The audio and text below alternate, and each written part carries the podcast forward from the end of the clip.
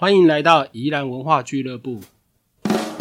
这是一个关注宜兰文化的数位社群频道，邀请大家和我们一起听故事、长知识，聊聊宜兰文化大小事。本集节目由文化部指导，旅人书店企划执行，佛光大学文化资产与创意学系协助播出。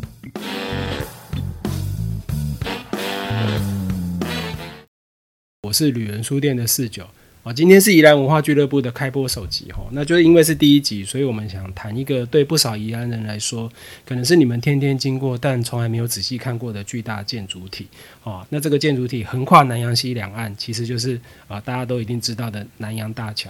啊，我自己觉得在呃节目首播的时候就来谈南洋大桥，实在是很有意义啦哦，因为这个桥哦不止在交通、民生或产业上来说哈，对于宜兰的地方发展带来重大贡献，搞不好可以说是宜兰设置以来最重要的大型交通建设。那另外一方面，从文化上来看哦，也是因为有南洋大桥把这个西南西北哦两个大的生活圈连接起来。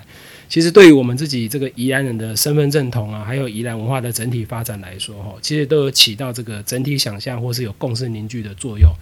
好，那今天现场除了我跟呃团队伙伴以外，另外还有佛光大学文化资产与创意学系的蔡明志蔡老师，我们请蔡老师先跟大家打声招呼。哎，大家好，我是蔡明志。好，那呃，欢迎老师哈。那老师先前在这个呃《宜兰文献》杂志的一百二十五期啊，其实曾经发表过一篇文章，叫做《跨越宜兰浊水溪日治时期南洋大桥的新建历程》哦。这篇文章哦，我自己在看这篇文章的时候，其实真的觉得说，哇，这桥也实在太难盖了吧哦。而且这种这个桥的难盖啊，其实是在不同时期哦，因为不同状况，所以它又有不同的困难点。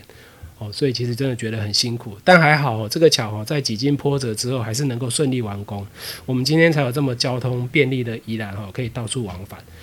我们接下来哈会以三集左右的篇幅来谈南洋大桥哈，在请蔡老师哈正式开始分享以前哦，我们想先跟大家说明一下，这三集所要谈的南洋大桥，并不是大家现在每天呃可以开车经过的南洋大桥，而是这个往出海口望过去哈，在桥边跟火车铁轨中间的这一条旧的南洋大桥哦，那这条旧的桥哈，在呃一九九四年新的南洋大桥南北双向完工通车以后，就一直是停止通车的状态。那今天我们谈的就是这一座旧的南洋大桥。好，接下来我们就有请蔡老师。好，那大家好，好，那那个南洋溪好，其实在清代的时候啊，有很多的名称哈。那因为它那个溪水非常的诶浑浊哈，所以一般我们都称为浊水溪。其实，在早期的在日本时代的时候，其实浊水溪在台湾大概就有五条之多，哈。那所以在日本时代又把它称为叫宜兰浊水溪，哈。那有另外一个名称，可能就叫凯旋川，哈。那可能是跟日本人。进来宜兰哈，开始诶殖民治理宜兰哈有关哈，所以叫做凯旋川这样子哈，所以诶那由于那个南洋溪哈，它的那个河幅，就是说我们所谓的河的宽度非常的宽哈，而且它的河道其实是不太固定的，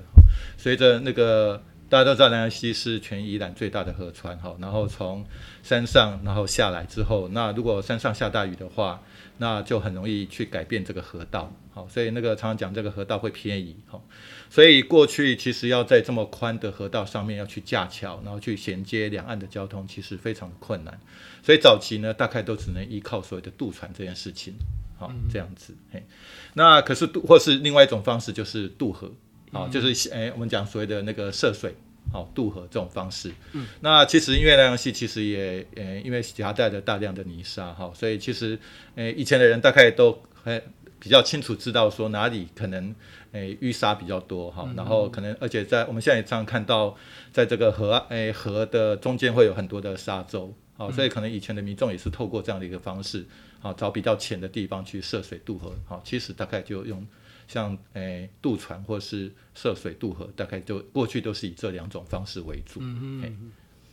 好，那可是到了日本时代哈，那日本人进来台湾的时候哈，包括进来宜兰的时候哈，其实。大部分都是军人，好，所以他为了军事动员上的方便，好，所以他必须要把那个交通的设施做好，嗯，好，包括我们呃很熟悉的呃台湾西部的纵贯线铁路哈，其实它也是最早是由陆军在处理的，嗯，好，那所以呢，当过去要从宜兰哈要来到诶罗东哈五节罗东这一边的时候呢，哈，那到底什么时候最早去有架这个桥呢？哈，其实如果一诶过去的这些历史文献来看哈，那其实可能是在诶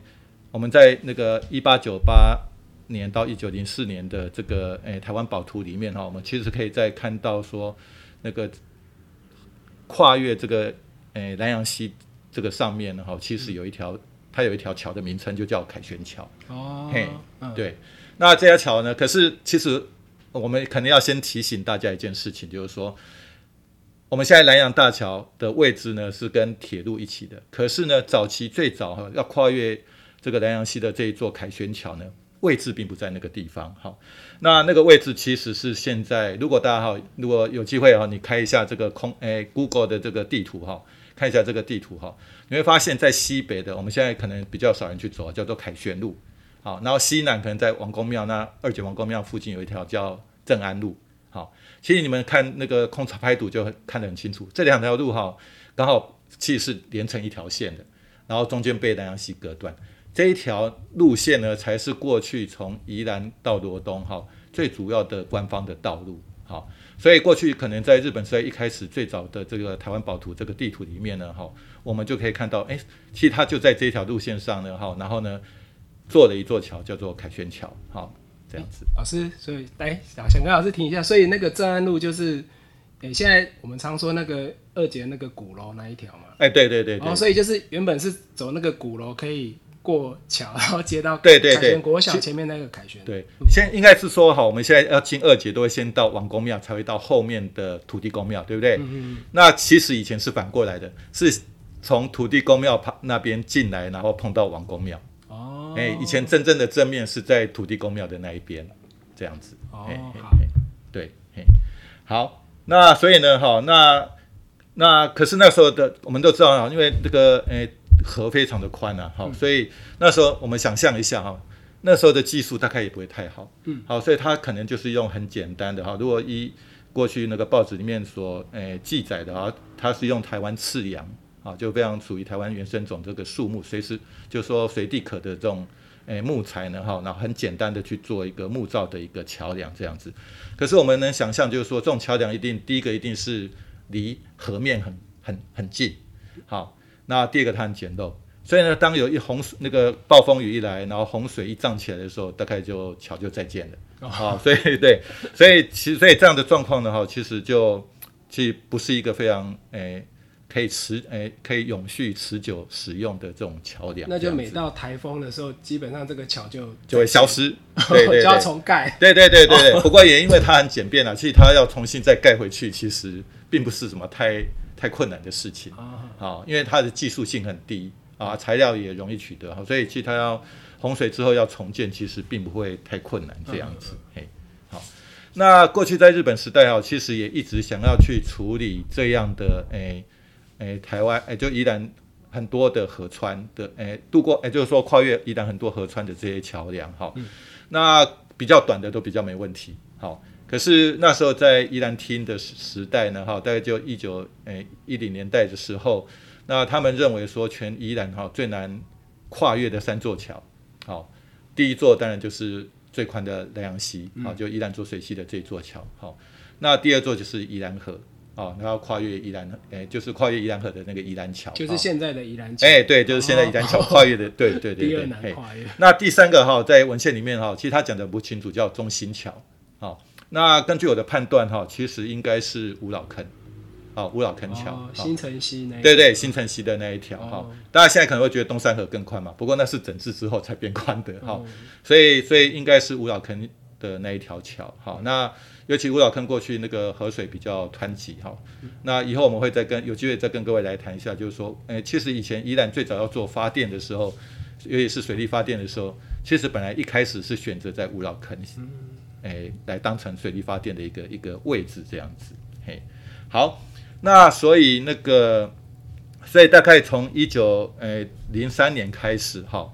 那在这个南洋溪上面哈，就开始慢慢出现了，诶，越来越多的桥梁。好，到一九二零年代之前，好，那大概在整个南洋溪，诶，我觉得我们现在所谓南洋大桥的这一段上面哈，大概就有三座的桥梁。好，那第一座就是我们讲叫轻便铁道桥，哈，就是 King Ben 恰了哈，啊 King Ben 恰就是一台车哈，那宜兰的台车或者是轻便车呢，哈，其实它的建设在台湾算是最早的，好，那所以那时候还跟那个陆军部去借那个比较早期、比较简便的这种诶铁路的轨道，哦，然后呢，把它跟他借来用，好，来铺设我们的宜兰的这个轻便铁道这样子，好，那这个轻便铁道呢，哈，其实在一九诶零五年的时候，哈，那胶西到苏澳的这一段呢就已经完成了，好，这样子，那所以我们可以了解说，诶。那既然轻便车，那轻便车要不要过宜兰？呃，要不要过南洋溪呢？要啊，当然要过南洋溪啊！哈，所以它就在上面架了一座轻便，就是说让这个台车能够去渡，哎，能够在上面行走的这样的一座桥梁。哈，那早期这个桥梁当然也还是木造的了。哈，那如果根据这个一样哈，根据我们呃文献上的记载哈，这个桥大概那时候就大概有六百多公尺。嗯，好，这样子。好，不过那个那个桥的长度其实每一年都不一样。好，大家不知道为什么吗？因为台风吗？啊，对，因为台风那个又把河那个桥等个冲断了嘛。好啊，冲断了之后，连河道又变了。哦，哦，所以河有时候变宽，有时候变窄。好，所以所以在记录里面哈，有时候这个桥长度是六百多公尺，有时候是五百多公尺。哦，就非常根据台风吹完的河道的。状况去重新做这个桥，对对对对对对对，所以每一次做的状况都那个环境都状况都其实都不太一样，好，其实很有趣哈。那除此之外呢哈，当然你看哦，那它盖了轻便铁道桥嘛，对不对？所以台车上面在上面走嘛，哎，大家大大家应该都知道轻便车或是台车嘛，就是就是一个诶有四个轮子，上面一块木板，然后放个椅子，然后后面有人推。啊，大概就是早期我们能够停便车，大概就是这一种哈。可既然已经有人做了一道这种桥呢，你是如果我们是人啊，我们不是没有钱做这种叫做计程类似计程车这种轻便车啊，那我们应该可以走过去吧？啊，对，车都可以走了，对啊，人为什么不能走？对啊，好，可是可是人要怎么走过去嘞？好，很简单哈，当然是两只脚走过去了。不过其实很重要的是什么？人家这么辛苦哈，因为轻便车这个是一个，我们讲，诶，叫宜兰轻便铁道会社嘛，那个就跟公司嘛，哈，啊，一做这个是被探钱，啊，就是要赚钱，啊，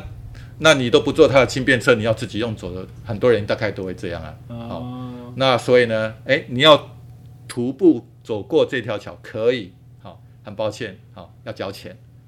走过去也要交钱，坐轻便车过去也要交钱，是啊，轻便车贵一点啊，然后那个走路过去比较便宜一点。好，如果以当时候日元来讲，就是零点零五元，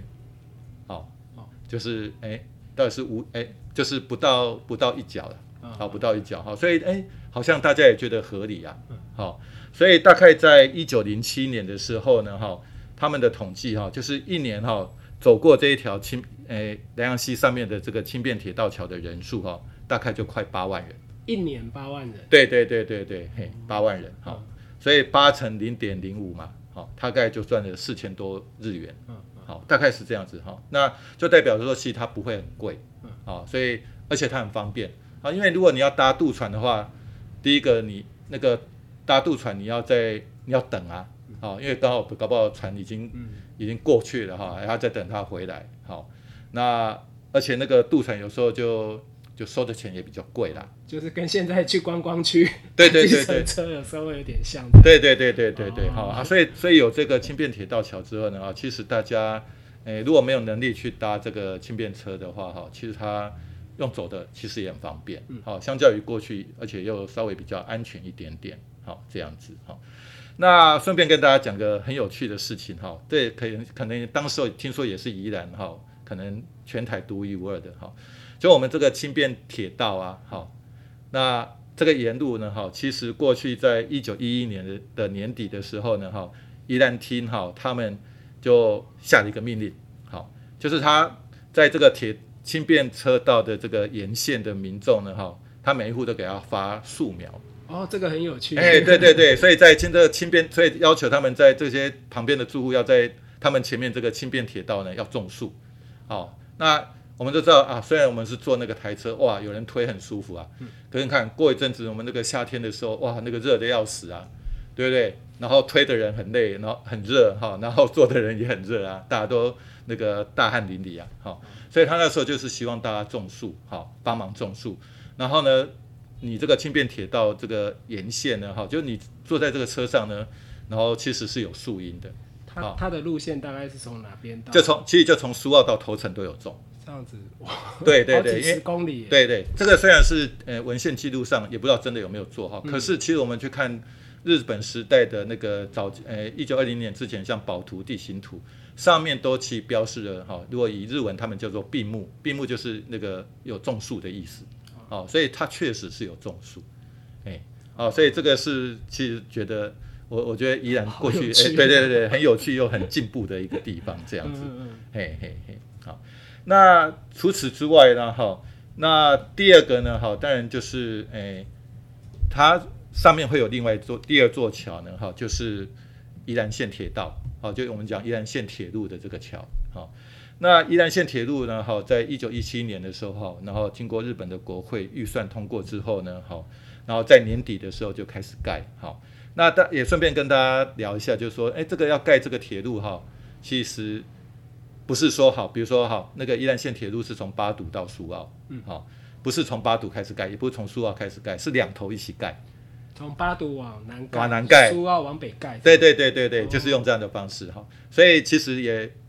诶也给大家一个讯息哈，比如说纵贯铁路，好，从基隆到高雄嘛，对不对？好，也是一起盖，好，一个由北诶由由北往南盖，一个由南往北盖，好，所以大家知道最后接在哪边接起来？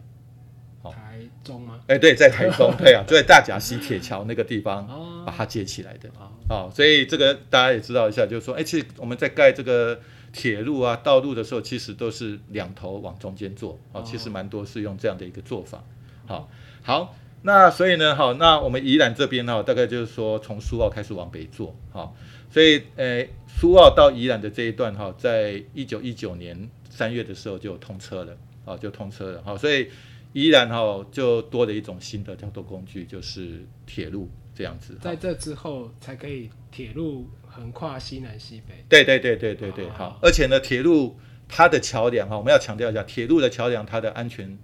的考量是更高的啊。因为第一个，它上面那个承载的是铁做的火车，哦，非常非常的重。第二个，你上面一搭就几几百个人啊，哦，那你那个桥梁不稳固的话，一掉下去，大概一次一次就死很多人。哦，所以，所以其实，在整个日本时代，那个铁道的桥梁的要求，其实比我们一般人在走的那个早期桥梁的那个安全的要求，其实高很多。那它还，它它它材质上会不一样吗？哎，其实哈，早在西部的纵贯铁路，或是在宜兰县，在那个我们讲现现在我们所谓新北市的这一段，嗯，好，其实都是用。石诶，砖石造的桥墩，或是钢筋混凝土的造的桥墩，嗯，好。可是呢，因为它的经费不够，好，所以呢，从我们的等于大理以南的这一段呢，啊啊，不是大理哈，其实从双溪以南的这一段呢，哈，其实就已经是用木头的，好，因为它钱不够，好，所以呢，它是采用太，而且那时候太平山已经开始开采了，好，所以那时候它大部分的桥梁都是用太平山开采的这些块木。还有包括 O 型九啊等等这些石头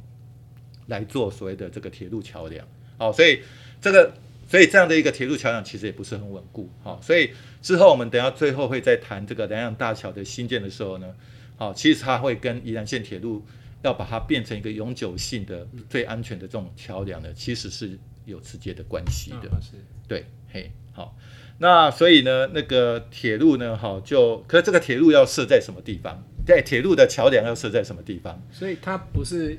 原本那个凯旋桥的。哎不，哎当然哎就不是，哎好，所以它因为因为它我们会想说，那桥要不要靠近一点？哈，可是靠近它有它有一些问题。哈，刚才我们提到呢，像凯旋桥这种木桥啊、轻便铁道桥啊，它不是很简陋吗？台风一来就再见了，对不对？那再见了之后呢，我们就说那就冲掉啊，就算了嘛，对不对？可是呢，其实你看它一冲掉，那木头怎么办？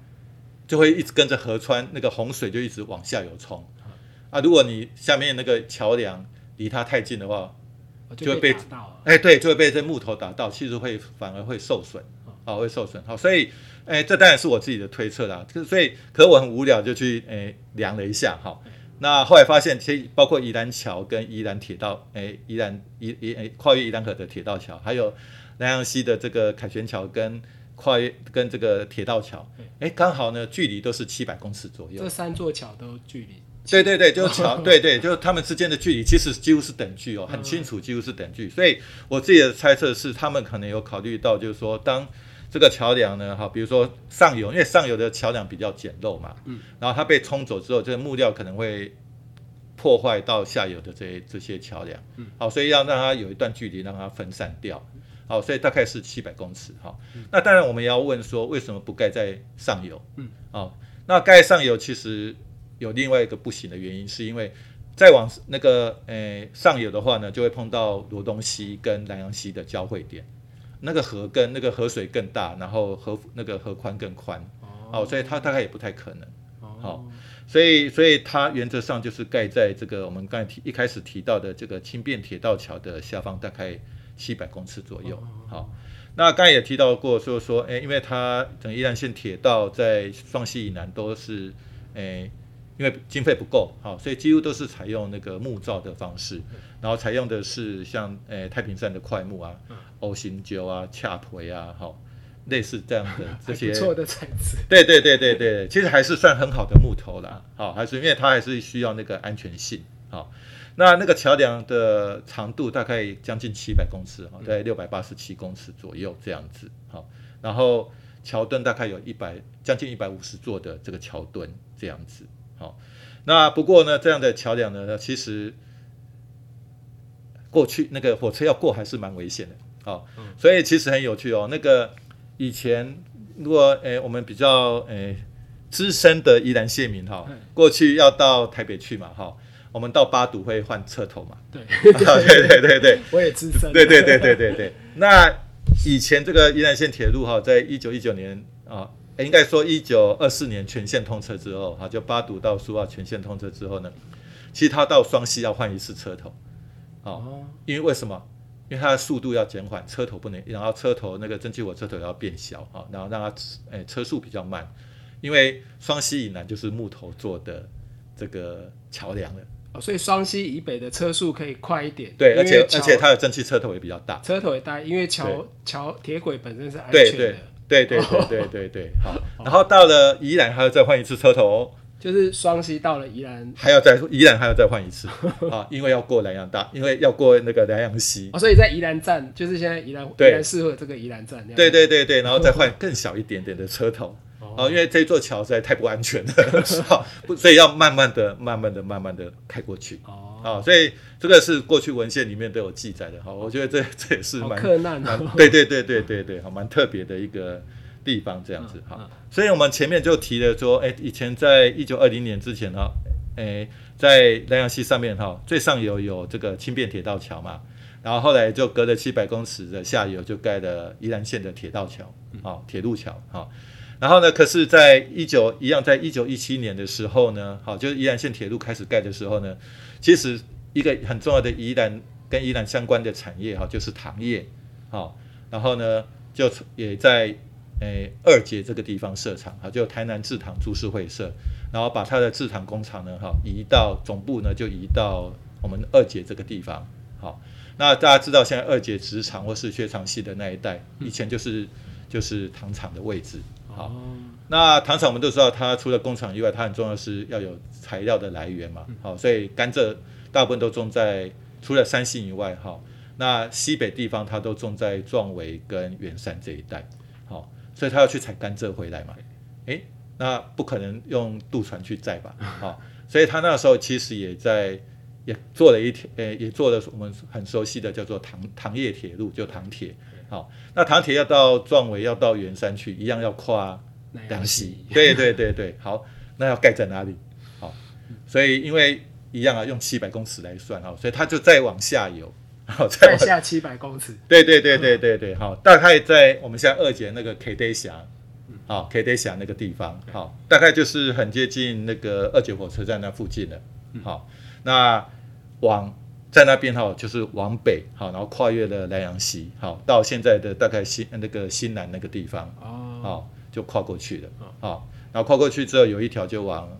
壮围走，往北东北方走，然后一一条是往西北方，就往那个诶圆宜兰山。宜兰市的南边跟圆山那个地方去，好，这样子，好，所以过去那上面哈，大概就有这这样的三座的桥梁这样子哈，然后很特别就是三座桥梁之间的距离哈，其实都都都差不多哈，大概就是六百到七百公尺这样子，嘿。好，以上是有关南洋溪，还叫做浊水溪或凯旋川的时期哈。从这个早期渡河到新建糖业铁路之间哈发生的一些事情，不知道大家听完之后有没有什么想法呢？好，那我们自己哦，在准备这一集资料的时候哈，一直有一种这种前人筚路蓝缕哦，千辛万苦啊，依然生活困顿、发展不易的这个感觉哦。那蔡老师在文章中也有提到一些当时的文字记录哦，我看的时候也很感慨，所以想在这边用念的方式哦，跟大家做一个补充分享。好，宜兰北门口川及凯旋川哦两处溪流，适当在于南北大道之间。通行其住者，哈，日不乏人，哈，从来往来者，虽有扁舟可渡，无如溪之近岸处。每当浮沙时，渡船难以傍岸，哈。啊，第一段是这个以前，哈，渡船跟轻便桥的使用状况，哦，在这个一九零七年，哈，六月七号的台湾之日新报上，哈，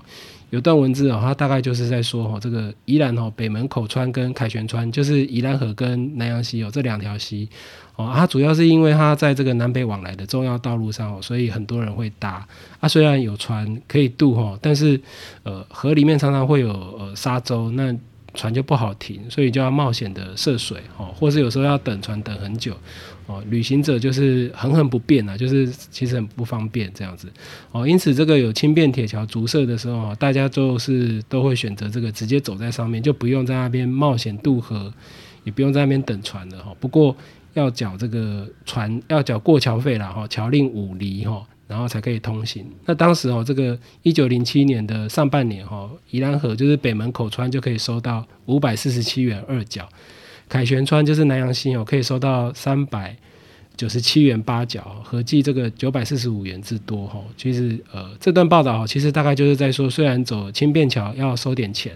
可是比起哦这个渡船哦，有时候要涉水哦，走沙洲，或是有时候要等很久哦，这个来说实在方便太多了哦。所以使用人数呃真的也很多哈。因为这个蔡老师从这个文字来推估啊，就是这个一九零七年的这上半年。走桥这个过南洋溪的人哦，大概就有八万人次左右，平均哦，这个每个月大概一万三千人，每天有四百人次，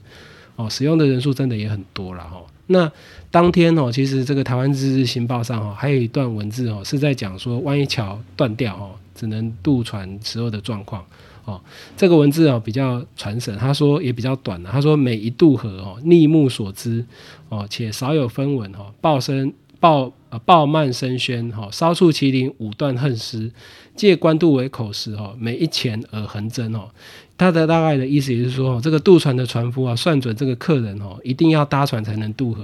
所以态度也很凶恶哈。那讲话声音也很大哈，然后动作也很慢这样，然后当然也会趁机敲竹杠哦。那其实就是说，其实渡船真的来说，相对是一个不好的，很慢哦。的也很贵，或是很很不开心的事情，然后那其实还有一个事，就是搭船当渡船当然也会有危险呐。就是在这个一九零八年的十二月五号，《日日新报》上哦也有提到说，这个因为渡船超载哦，所以呃那一天有呃那个时候有十二个男生哦被水冲走，所以溺死了这个悲剧啦。哦，所以这个早早期搭船过南洋溪真的是很贵、很慢也很危险的事情。好，以上谢谢大家的收听哈。那因为宜兰文化俱乐部的内容啊，其实常常会提到很多单位、团体啊、历史人物啊，或是一些文化空间等等的名词哦。我们会把这些讨论的重点啊，像是照片啊、名词介绍或是网络连结哦，整理成一份参考笔记给大家使用。那欢迎大家在收听的时候可以随时翻阅点选哦。那这些参考笔记哦，都会放在每集 podcast 的后面的说明文字啊，或是旅人书店的网站都会有介绍哦。那欢迎大家使用。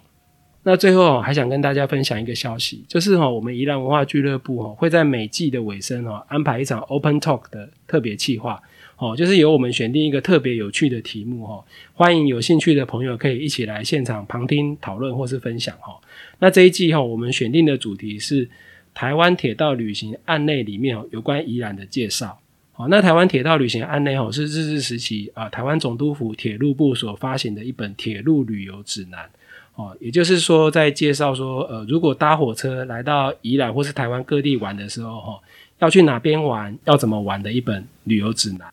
欢迎有兴趣的朋友哈与我们联系哈，留下你的联络方法，我们会在确定时间之后再邀请各位来参加。好，以上感谢蔡老师的分享，更感谢大家的收听。好，欢迎大家把你们的意见或是建议哦，用留言的方式告诉我们。宜兰文化俱乐部，我们下集见。